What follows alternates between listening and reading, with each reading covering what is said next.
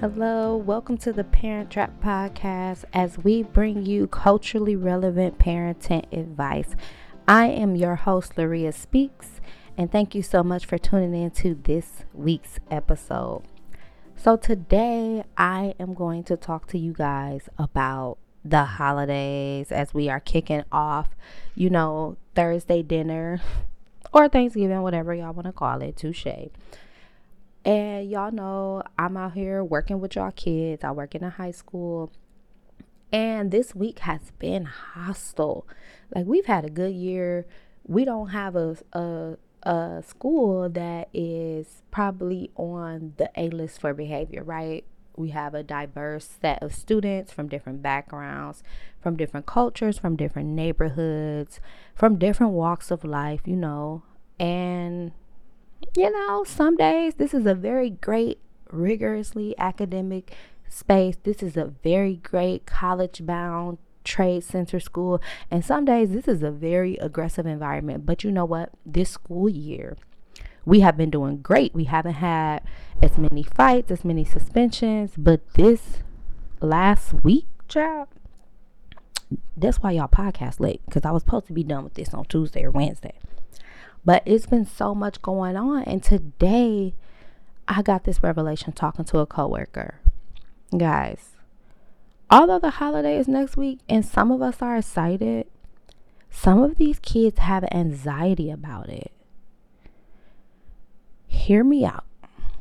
One, let's start let's start with the basics. Every child does not have a home to go to. Some are in group homes, some are in foster care, some are in shelters. So, not having a family or growing up without a family, when the holidays come around, it can be triggering, it can be stressful, and behavior issues, irritability, and more the likelihood of them fighting or getting in a confrontation with another student, of course, is going to increase. All right, that's the that's the I feel like the obvious. We know orphans don't. But what about the kids who do have families, but our families are drama filled or where we don't meet like we used to anymore, where we don't gather for family holidays because of some drama. And I, you know, our family had drama, but it never stopped the holidays until like I was older and that was more choice centered. But we were big enough to where like you can just go over here this day. Um, but some kids don't have that option.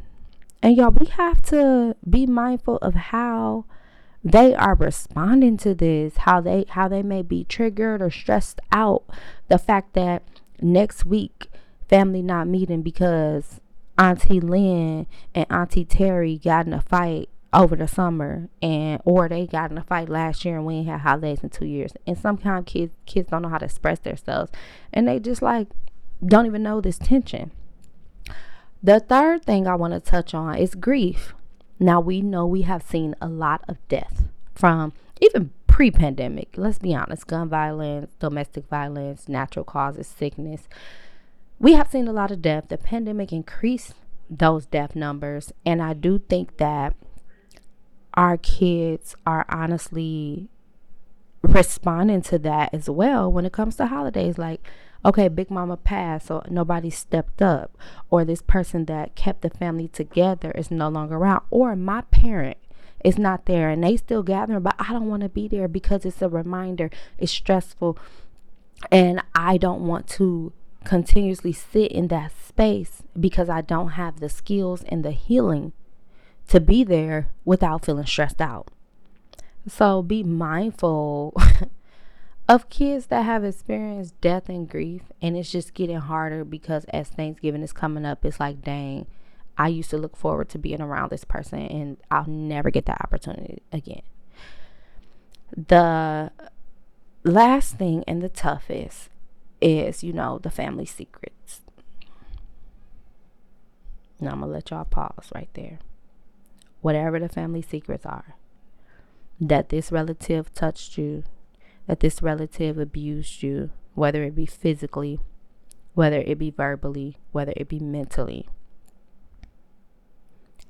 And nobody, nobody cares that we have to sit in the room with this person anytime there's a family gathering. And even if you do care, the fact that they are there, sometimes we feel like you don't. And there was never or or there's situations where there was never any conversation about it or situations where the child wasn't believed. And they got to go back in this space every holiday in front of their abuser in front of their predator or in front of people that didn't believe them when they said they were abused.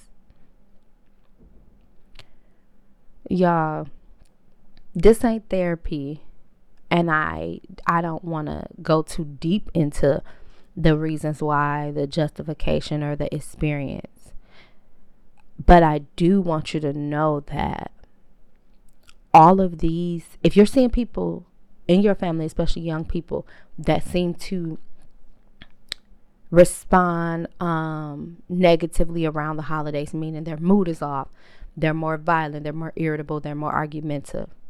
Revisit this list, or maybe even stuff I'm not mentioning. Add to it. Could just be the auntie you don't get along with, or the uncle that always got something to say, or the excessive drinking, or the alcoholic in the family, and all that is triggering you.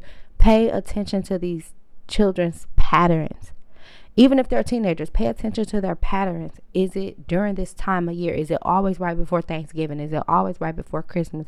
Is it always right before the 4th of July or whatever holiday? Or is it always right before the family reunion where this child acts out, where this child gets in trouble more, where I see the temperament of this child shift? And could it be one of these reasons we just spoke about? Have they been through some childhood trauma? Have they been through death and grief? Has the family stopped gathering as much? And is this too stressful for them to continuously be in this environment? The first thing I'm going to recommend, and I know sometimes in different cultures we don't believe in therapy, and my family was one that didn't, but I'm going to tell you what two years of therapy did for me. It made me more peaceful. It healed me from people pleasing. It sharpened my communication skills. It increased my emotional intelligence. Y'all, I just have so much more peace. I have so much more clarity on my boundaries. I have so much foundation in my identity. I live in a more peaceful world because of therapy. And I would recommend getting therapy for yourself or for your child if they've been through any of these experiences, no matter how big, no matter how small, no matter if it was an accusation, even if the accusation was a lie, or you feel like ain't no really like this got to be a lie. Even if the child is lying, that still means of therapy. So, one, get help, seek mental health counseling. This is not an ad, but uh, I don't have no sponsors right now, so reach out if you want to sponsor me. But if you're having trouble finding one, BetterHelp.com go to BetterHelp and it narrows down counselors in your area and use whatever resources that are in your school and your community and get them therapy. For number two, I don't care how old the child is, let them create healthy boundaries. I'm to tell y'all this. When my son was about seven years old, he went and was hanging out with some relatives. And when he got picked up, he's like, Mom, I was trying to call you. I wanted to leave, and they wouldn't let me call you.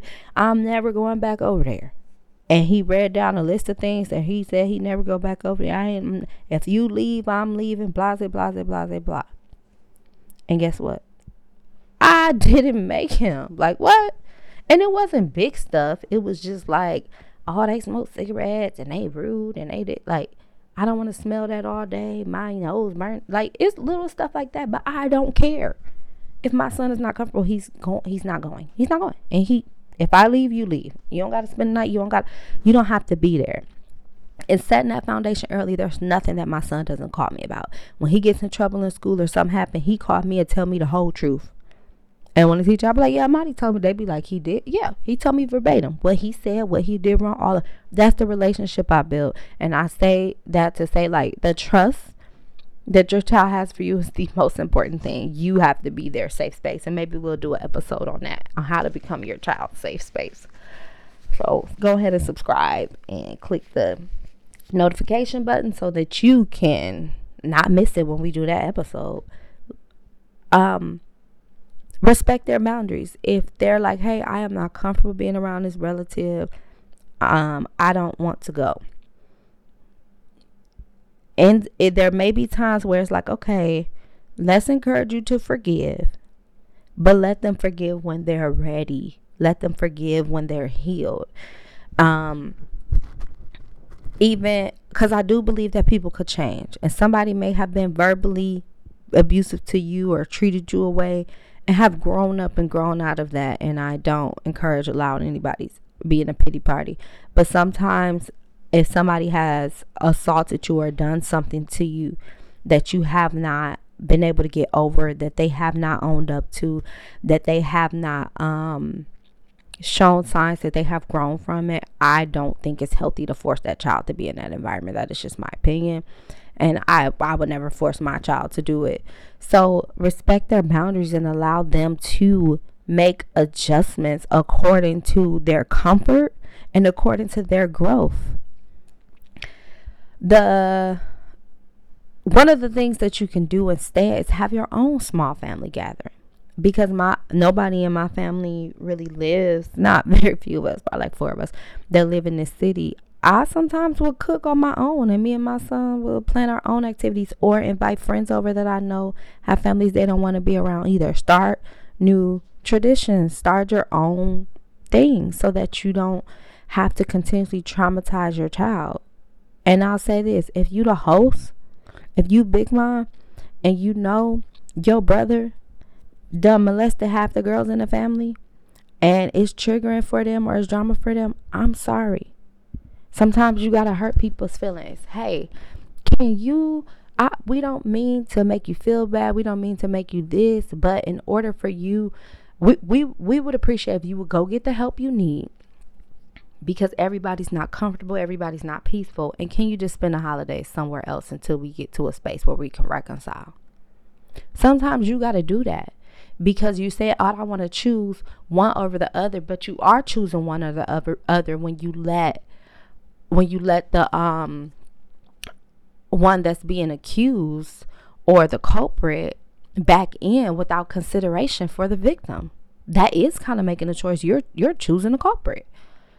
And that is very dangerous and not good for mental health. And I I just highly don't recommend it. If it's my house, you ain't coming.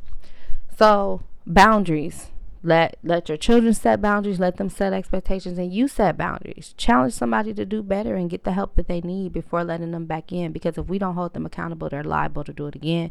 If we don't hold them accountable, it's it sometimes accountability hurts. But it's for their own good. How can you say you care about somebody and know that they are doing something damaging and not do anything but coddle it? That's not real love.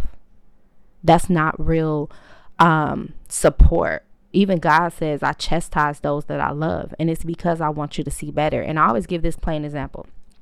And it's a little nasty, whatever. But if you had a friend that was sitting next to you and they had a booger in their nose, and you let them walk around all day with a booger in their nose, you are a foul.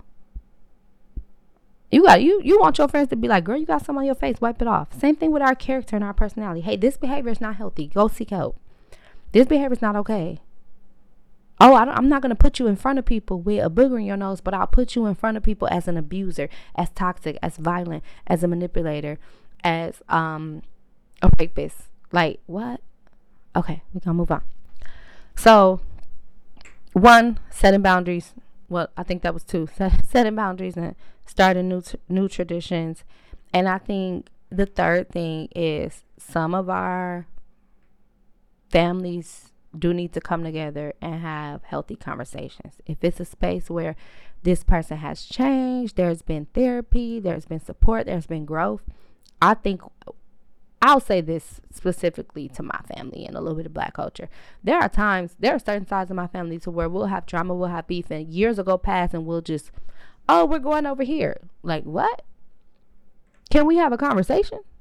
Can we move past? Can we can we address some things? Can we have healthy dialogue dialogue and set some precedents for interacting with each other and what is what is appropriate, what is not? Time is not an apology. Sometimes we need to just get together and have a conversation first and hash things out before we just jump back into space without ever addressing it. So yeah, and I know it's hard. Some people aren't confrontational, but I don't look at it as confronta- confrontation. I look at it as healthy communication to build resolution. Like it's just communicating. We are just communicating. It is not about drama. It's not about attacking you. It is not about making you feel away. It is about getting to a healthy resolution. So, the last thing, of course, sometimes some things only come out through prayer and fasting, and this probably should have been first. Y'all know this podcast has been saved enough, hopefully. like we we we've been dedicating this to the Lord around here. Prayer and fasting the person that is the abuser, some things only come out through prayer and fasting. The person that has been abused and is holding unforgiveness, or maybe holding unforgiveness, or maybe still hurt by it, some things only come out through prayer and fasting. And there are some families who need to get together, pray and fast, and break some generational things before they have any type of breaking bread or ceremony or celebration. We need to get before the Lord. We need to be consecrated. We need to be delivered. We need to get under God's covenant. We need to get under God's arms. We need to get in His word and heal and be delivered and be set free so that we can be more loving to one another, so that we can be more in union with one another. So I hope this episode helps you. It's a, it's a little deep. It's a little harsh. Like, oh my gosh, if you're if you are triggered by this, I do want to close this in a prayer.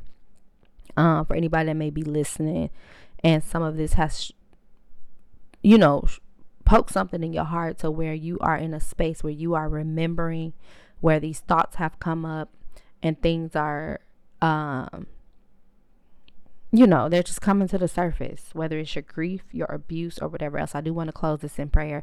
And I want to say, if you have a church home, reach out to the elders. The Bible says, um, call upon the elders of the church to pray. If you have a church home, reach out to the elders, reach out to your support group, reach out to those that have um, that spiritual maturity to where they can walk you and guide you through it. And if you don't have that, I would suggest you finding women or men around you that can support you, that are going to encourage you to help you get through it.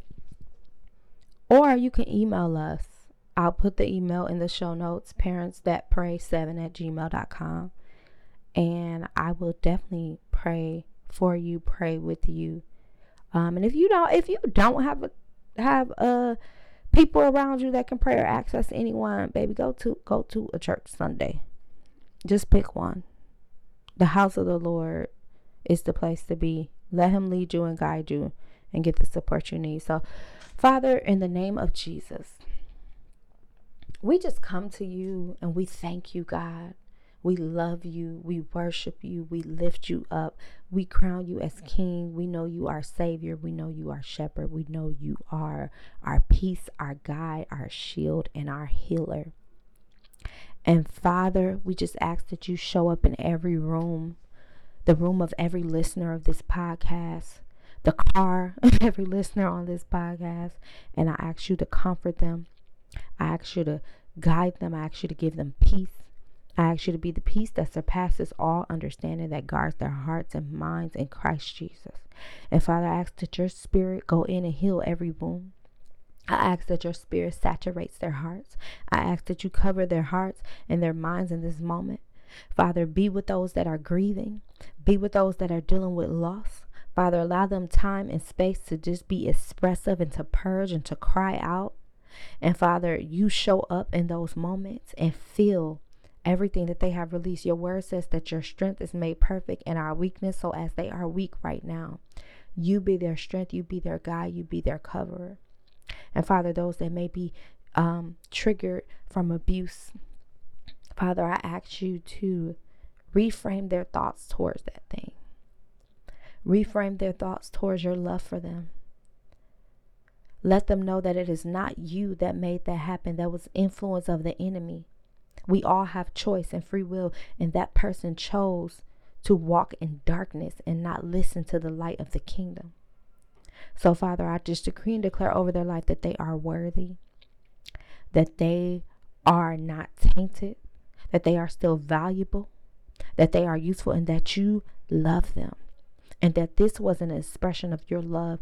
This was a result of darkness having its way in someone's life. And Father, I ask that you show up and be a light going forth for them. That you show up and show them as they surrender to you, God. You show up and show them that you are Father and how you parent. And Father, I just give you glory. And I ask you to touch every mind that may be stressed, touch every mind that may have anxiety or fear or regret or hostility towards family members, Father, and give them your peace, give them your joy, and let the fruits of the Spirit dwell within their being. And Father, every stony heart, I ask you to replace it with a new heart. Let their hearts be born again. Let their hearts be shaped under you. And if you are listening and you have not accepted Jesus as your Lord and Savior, I'll lead you through that as well. Um, and it's it's just as simple as coming into agreement that He is your Savior by repeating after me. And it's Lord, I confess that I am a sinner, but I believe that your Son died and He rose again, and I follow his way of life. I trust in you. I believe in you. And I commit myself to you on this day. And we just seal this prayer with the blood of Jesus. And we give you glory, honor, and praise in Jesus' name. Amen. All right, y'all. Go ahead and subscribe. Today was a little deep. I hope you got something out of it. Don't forget to tap into those around you that can support you. But also, when it comes to your children, don't exclude them don't be so hard on them and dig deeper to see if they need additional support in this season. Y'all be blessed. And thank you for listening to the Parent Trap podcast.